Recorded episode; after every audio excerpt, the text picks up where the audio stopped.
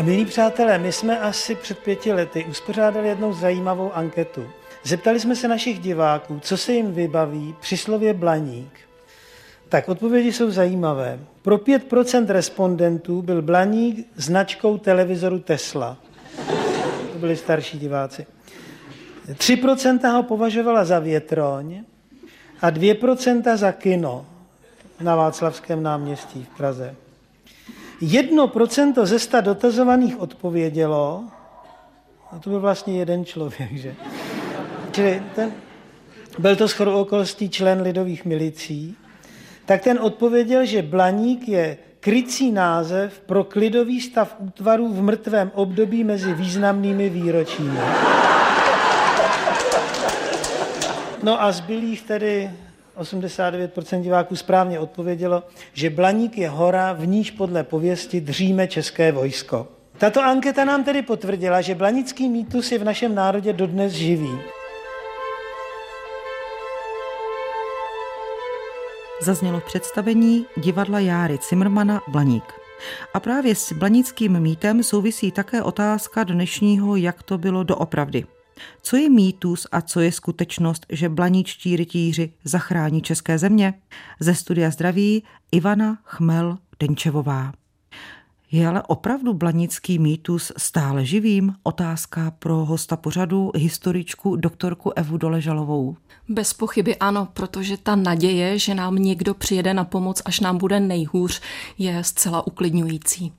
Za jakých okolností se domníváte, že tento mýtus je více přítomný ve veřejném prostoru, v mysli lidí a kdy naopak třeba se upozadil? Dle mého soudu se mýtus oživuje vždy, když se v národě něco děje, když vyvstane potřeba nějaké obrany, nebo naopak potřeba najítí nějakého partnera, který z té krize pomůže. Ovšem tady přichází ten velký otazník. Hory Blaník jsou vlastně dvě, malý a velký Blaník a situaci pak komplikuje ještě nález respektive nález ostatků kaple, která byla na některém z blaníků také již od středověku, ale ta kaple, která se dochovala do dneška, respektive její ruiny, je dochována na blaníku malém. Takže záhada je v podstatě na světě.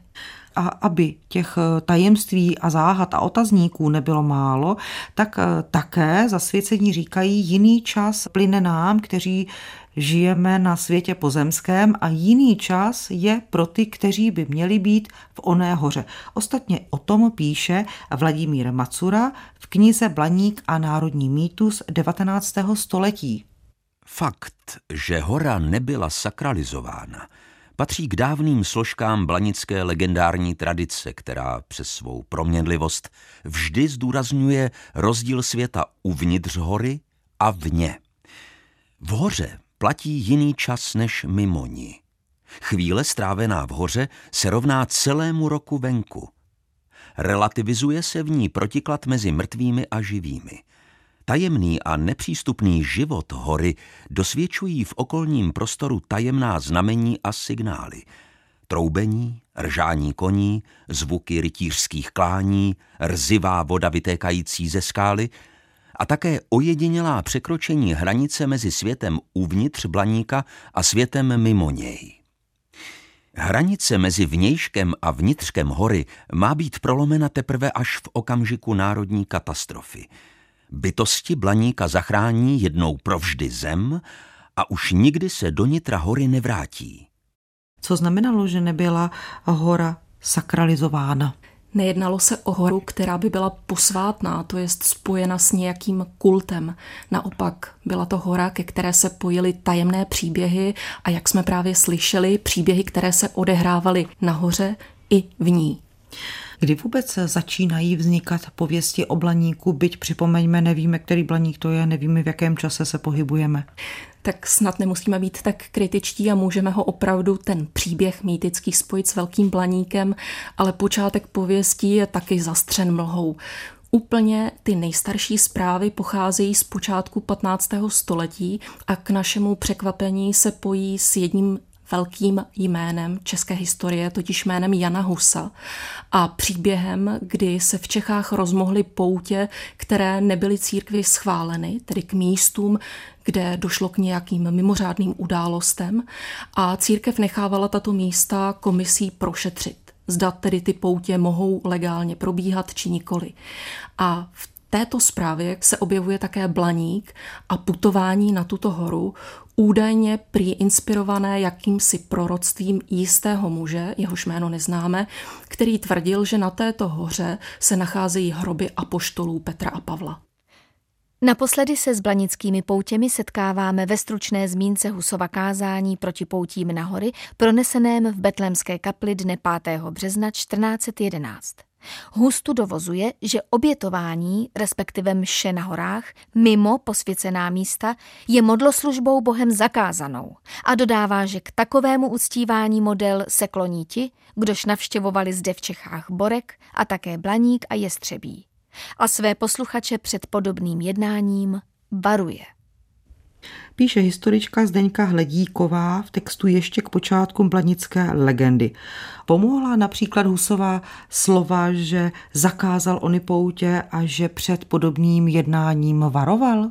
Dostáváme se do frapantní situace, protože nevíme.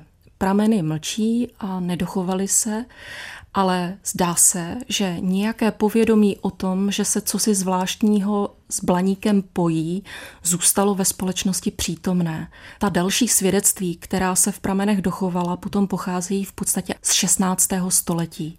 Ale zdá se, že pořád nám chybějí oni rytíři, kteří zachrání české země, až bude nejhůř.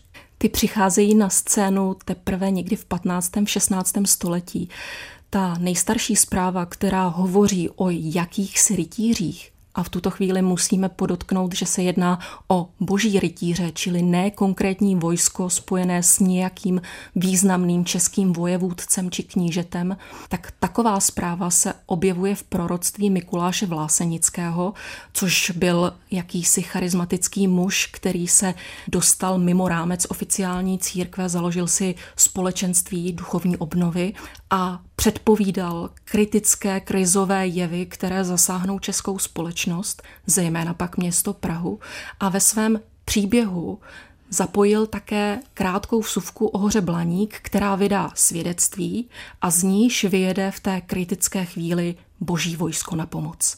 Zůstalo pouze u charismatika Vlásenického a nebo někdo další v daném období v té jeho lince pokračoval? Vedle toho pak přichází ještě další příběh, který je tentokrát spojen s jednou významnou historickou postavou, totiž s otcem jisté bílé paní Perchty z Rožumberka, Oldřichem II. z Rožumberka. Ten příběh je datován do první poloviny 15. století, byť vlastní vyprávění se dochovalo až z výrazně mladších pramenů. A příběh vypráví, že Oldřich II.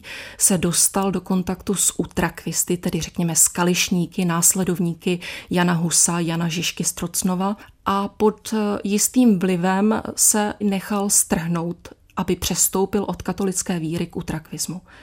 Tehdy se mu prý zjevil ukřižovaný Kristus, který krvácel a napomínal ho, aby se navrátil do lůna pravé církve. A v této souvislosti se znovu objevuje i proroctví o tom, že až bude nejhůře, z hory vyjede rytířstvo. Znamenalo toto pozdější, řekněme, zpracování vyprávění to, že už české země přicházejí na, řekněme, prvek rekatolizace a vyrovnávání se s husitstvím, poněvadž to jsou dva zcela odlišné ideologické, řekněme, prameny. Je to jakási antipozice k tomu, co přichází potom v 19. století, kdy jsou husité zobrazování jako ti špatní, jako ti, kteří ničí zemi a proti nímž musí vlastně taková armáda i zasáhnout.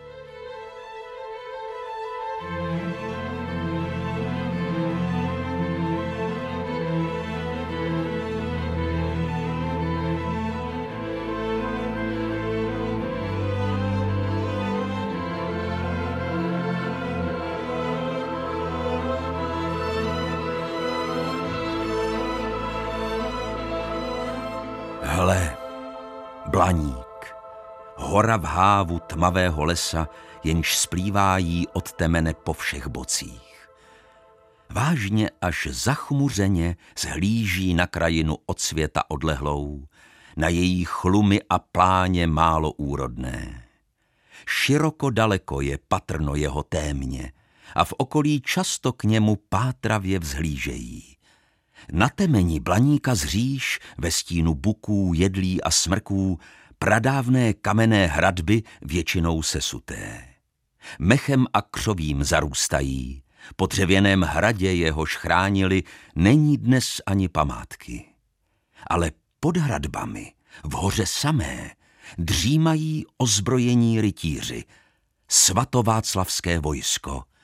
Dřímají a čekají, až nastane den, kdy bude potřeba jejich pomoci, až budou do boje povoláni. Staré pověsti české Aloise Jiráska. Právě z tohoto literárního díla pravděpodobně nejširší veřejnost čerpá informace, které se týkají i blanických rytířů. A tady už cítíme ten potenciál, který vlastně v lidech vyvolávaly války, ty obavy a proto tak inklinovali k této pověsti právě zhruba od přelomu 18. a 19. století.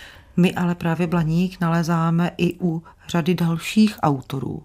Nesmíme zapomenout potom na jedno jméno, které bohužel dnes je literaturou, respektive obecným povědomím opomíjeno, a to je jméno Josefa Schiffnera, což byl historik, literát a jakýsi obrozenec, byť píšící německy, který se zabýval českými dějinami a vracel se k různým mytologickým českým tématům a také vlastně vytvořil a literárně upravil onu legendu do příběhu o Zdeňkovi ze Zásmuk a jeho partnerech, přítelích, rytířích, spících v hoře Blaník.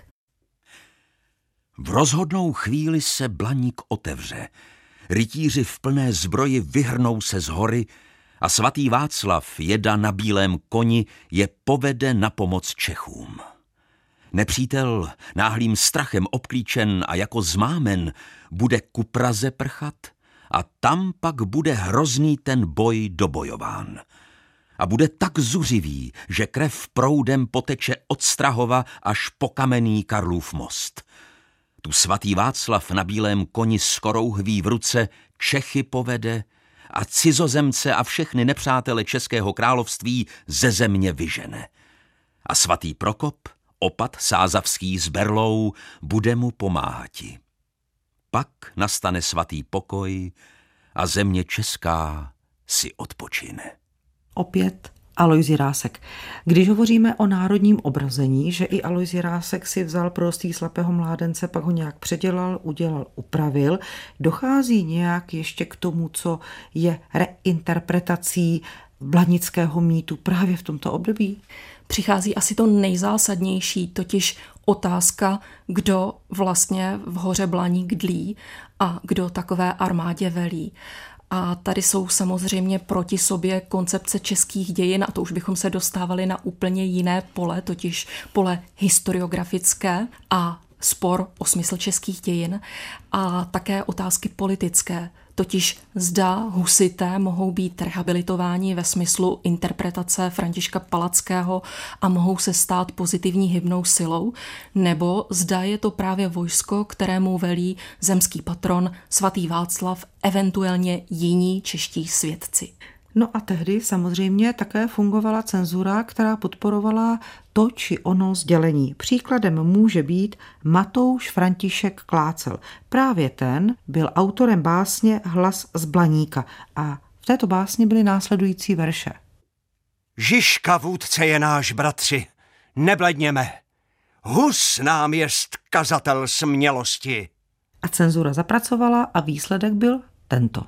Hurách, Już je tu čas. Zbuďte se, zbuďte se, bratři. Václav vůdce náš, on vede k slávě nás. Vojtěch nám kazatel smělosti. Jak tento spor o smysl českých dějin pokračoval dál? Kdo zvítězil a kdo tedy dlí uvnitř hory Blaník? Tak jednoduše to asi nelze úplně interpretovat. Rozhodně ale vyhrála ta koncepce s horou Blaník, že vojsku, které tam dlí, velí svatý Václav jako nejvyšší zemský patron. Postupně se právě Blaník stával také centrem vlasteneckého putování. Ocitáme se kolem poloviny 19. století a tehdy opravdu vidíme probouzet se české vlastenectví, hledání kořenů, identity, obnovování českého jazyka. A do této hry a společenských norem patřilo také objevování památných míst, památných hor a tady na scénu vstoupil Blaník. Blaník také můžeme nalézt, řekněme, v základech Národního divadla, které se stává symbolickým celého 19. století a vlastně úsilí o e, národní pozdvižení. To je pravda. Jako základní kámen k Národnímu divadlu nebyly použity pouze milníky kameny z hory Říp a Radhošť, ale byl také později přivezen i kámen z hory Blaník a dalších významných hor Čech a Moravy. Jmenovat můžeme například Hostín. A Blaník se nám také objevuje v básni spisovatelky Boženy Němcové. Nazvaná je Slavné ráno. Vzhůru, ženy pane, vždyť duch páně, v útlou panu vstoupil v Orleáně.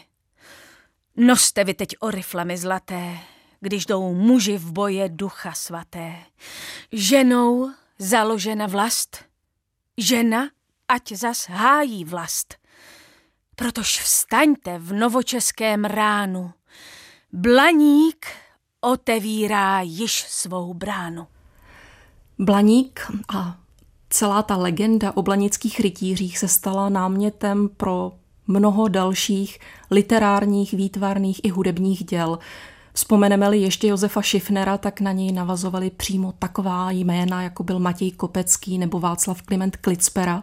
A v mladší době pak nesmíme opomenout to nejvýznamnější dílo, totiž symfonickou báseň Bedřicha Smetany má vlast, kde je krásně propojena hora Blaník s městem Tábor, totiž dva mýtické historické momenty českých národních dějin. A vedle toho musíme zmínit také operu Zdeňka Fibicha, která je doprovozena libretem Elišky Krásnohorské, která nese symptomatický název Planík. A my se vrátíme k pojetí takřka současnému. Divadlo Járy Cimrmana a jejich hra Blaník. Zimmerman také při svých osvětových přednáškách nevynechal jedinou příležitost, aby nezaútočil na tuto pověst a nevysmál se, jak říkal, naivní víře ozbrojené spáče. Ale ten mýtus měl skutečně tuhý život. Posluchači se sice po jeho přednášce na oko tvářili, že té pověsti už nevěří. Někteří to dokonce stvrdili na podpisových arších u východu. Ale sotva za Cimrmanem zapadly dveře, už zase debatovali o tom, kdy vyjedou, jak jsou vyzbrojeni, z které díry vylezou a tak dále. Takže když Zimmerman zjistil, že si lid tuto pověst nechce nechat vzít, rozhodl se pro jiný postup, že ji naopak spopularizuje, ale takovou formou, aby napáchala co nejméně škod. Tak jaké by bylo zpracování, aby tato pověst napáchala co nejméně škod? Jako historik musím říct, že bychom se museli vrátit k reálnému příběhu, totiž k o něm legendám o poutích, které padají někam do doby života Jana Husa. Na druhou stranu blanická pověst už tak neodmyslitelně patří k mýtům v českých dějinách, že bychom se jí neměli zříkat. Přesto zmiňovali jsme si, že opravdu nadělala určité škody. Nenalezneme i v současnosti, v 21. století, to, co můžeme nazvat jistými škodami, kdy dochází ke zneužití, řekněme, rytířství, blaníka, svatováslavského vojska a vlastně toho národního prvku, který se stává prvkem nacionalistickým? Takové chvíle přicházejí, když je potřeba nějaký historický moment ohnout pro naše současné potřeby. A k tomu docházelo v průběhu celých dějin. V 19. století se potom Blaník třeba spojoval s bělohorskou porážkou a byl chápán jako taková ta trizna za tragické české dějiny. Tedy to rytířstvo, které přijede na pomoc, až bude jednou nejhůře, ale tenkrát v 17. století se to nestalo. A pokud bychom se podívali do současnosti, tak to už jsou spíše jenom takové naděje nebo takové inspirace, kdy bude českým zemím nejhůř, aby ti rytíři mohli vědět. Otázkou, tématem dnešního, jak to bylo doopravdy, je, co jsou skutečnosti a co jsou mýty, které právě s pověstí o blanických rytířích souvisí. A stejná otázka také pro historičku doktorku Evu Doležalovou. Celý ten příběh je krásný mýtus, který má s realitou velmi málo společného a tím, co je na tom příběhu vlastně skutečně reálné, je jen ta hora Blaník, která přitahuje svou magičností. A řekněte, proč se tím tedy zaobírají historici, píší knihy, píší studie, vracejí se na archeologické vykopávky, když to můžeme zhrnout do jedné věty, je to prostě pohádka. To je věčná touha historiků bortit mýty a hledat alespoň to zrnko pravdy, které je i v tomto příběhu. A přeci jenom ta legenda a její historický vývoj nás provází už nějakých šest století. A i to samo stojí za to, aby ta legenda mohla být dále vyprávěna. Není to ale škodlivé, protože vlastně žijeme v nějaké iluzi, která je opravdu neskutečnou? Škodlivé to není, protože pak bychom jako škodlivé museli označit veškeré další mýtické příběhy, které si čtou děti na základní škole a které s námi přetrvávají potom celý život.